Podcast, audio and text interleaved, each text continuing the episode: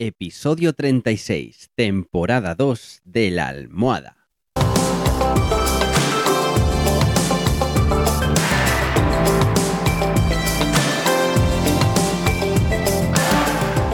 Bienvenidos y bienvenidas a esta segunda temporada del podcast de la almohada, un podcast en el que os cuento los trucos y estrategias para que podáis vivir sin complicaciones, con un mayor control de vuestra vida y que podáis ser vuestra mejor versión. En resumen, para que seáis más felices, que nos lo hemos ganado. Así que, si ya estamos todos, ¡comenzamos!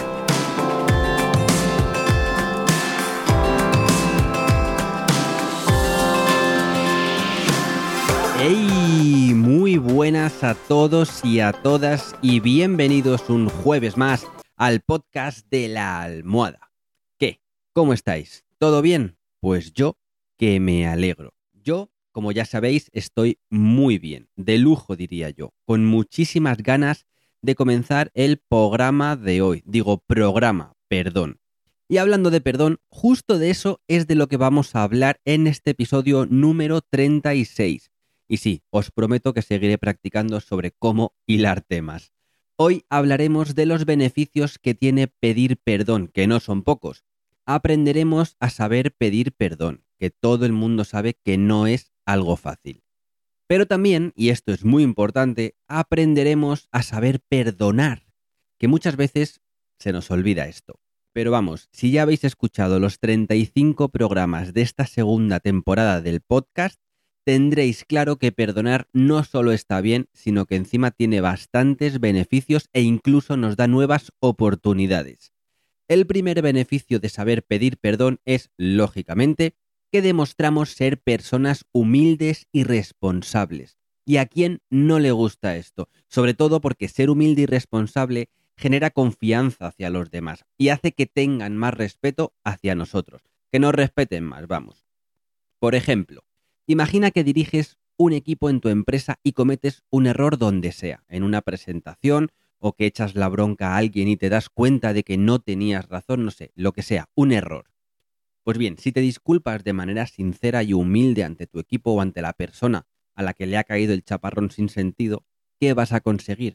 Pues probablemente que tu equipo se termine sintiendo más motivado a colaborar contigo para corregir juntos ese error, en el caso del error en la presentación, o que valoren que hayas sido capaz de reconocer ese error y pedir disculpas por ello, en el caso de la bronca. Eso sí, las disculpas tienen que ser sinceras. No vale con un lo siento y ale, a seguir trabajando. Por otro lado, al pedir perdón se puede reducir el resentimiento y la hostilidad en una relación, lo que a su vez puede aumentar la colaboración y el compromiso. Y aquí hablo de una relación en el sentido amplio de la palabra. Una relación amorosa, una relación fraternal, laboral, social, cualquier tipo de relación. En el caso de una relación amorosa, por ejemplo, imagina que te has peleado con tu pareja, que habéis discutido y habéis acabado diciendo cosas de las que os arrepentís. Entonces, más de lo mismo. Si os pedís perdón sinceramente, ese resentimiento se reducirá y dará paso a una relación donde la comunicación será más efectiva a la hora de resolver cualquier problema futuro. ¿Veis lo que os digo? Pedir perdón puede costar, puede dar vergüenza, lo que sea, pero es que está plagadito de beneficios. Y vamos con otro más.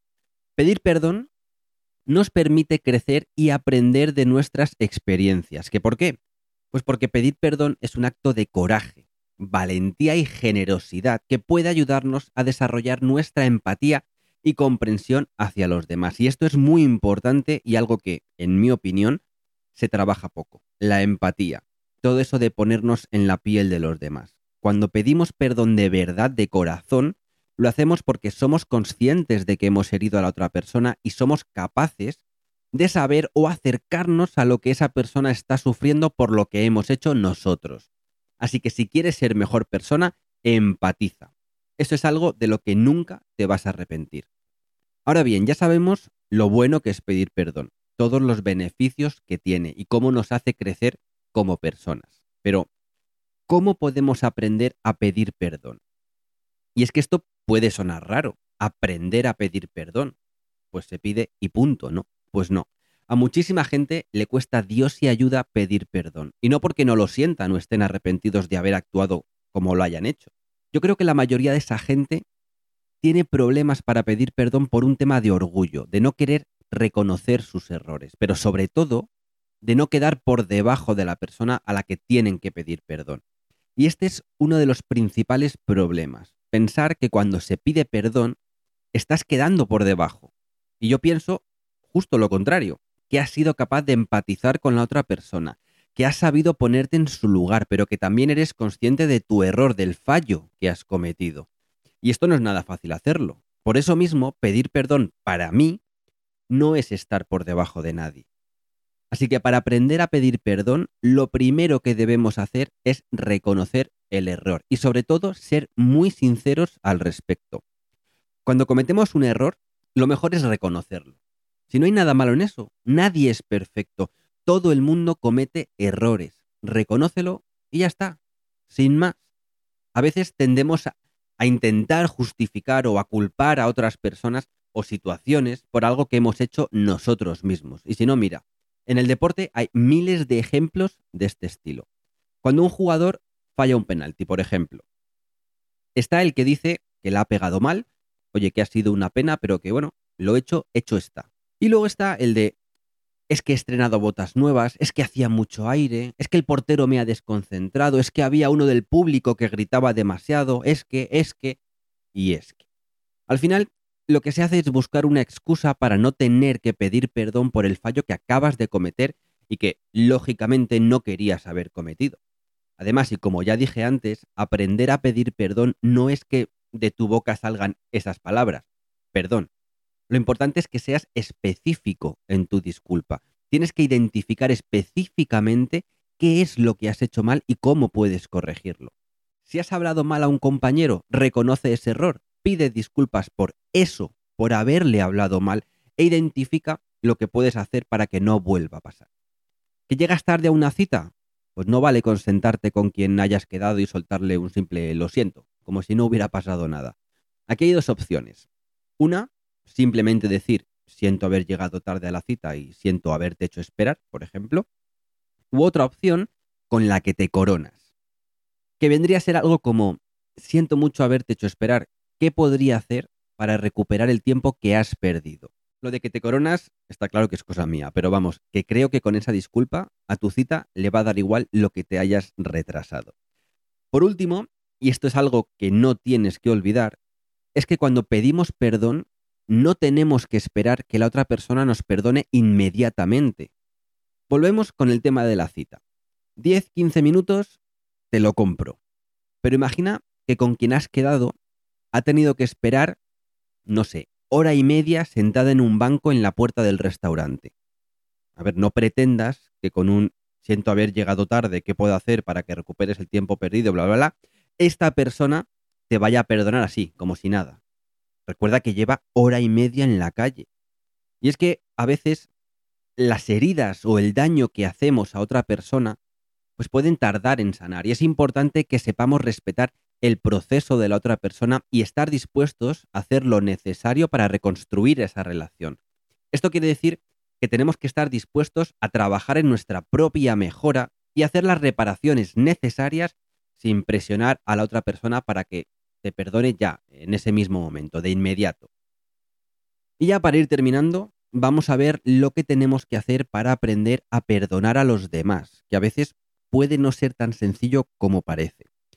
Y aquí tenemos que volver a hablar de la sinceridad y la honestidad, pero con nosotros mismos acerca de lo que sentimos.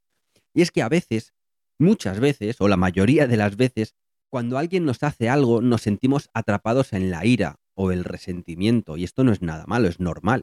Aquí lo importante es aprender a tener la capacidad de distinguir esos sentimientos, de reconocerlos, de ser conscientes de ellos para poder dejarlos ir. Otro factor muy importante que tenemos que hacer para aprender a perdonar es practicar la compasión hacia los demás. ¿Para qué? Para tratar de entender sus motivaciones y circunstancias. Es decir, que hay ocasiones en las que alguien nos hace mal o nos hace daño porque está pasando por un mal momento en su vida y está más irascible, por ejemplo, o se enfada con más facilidad, no sé.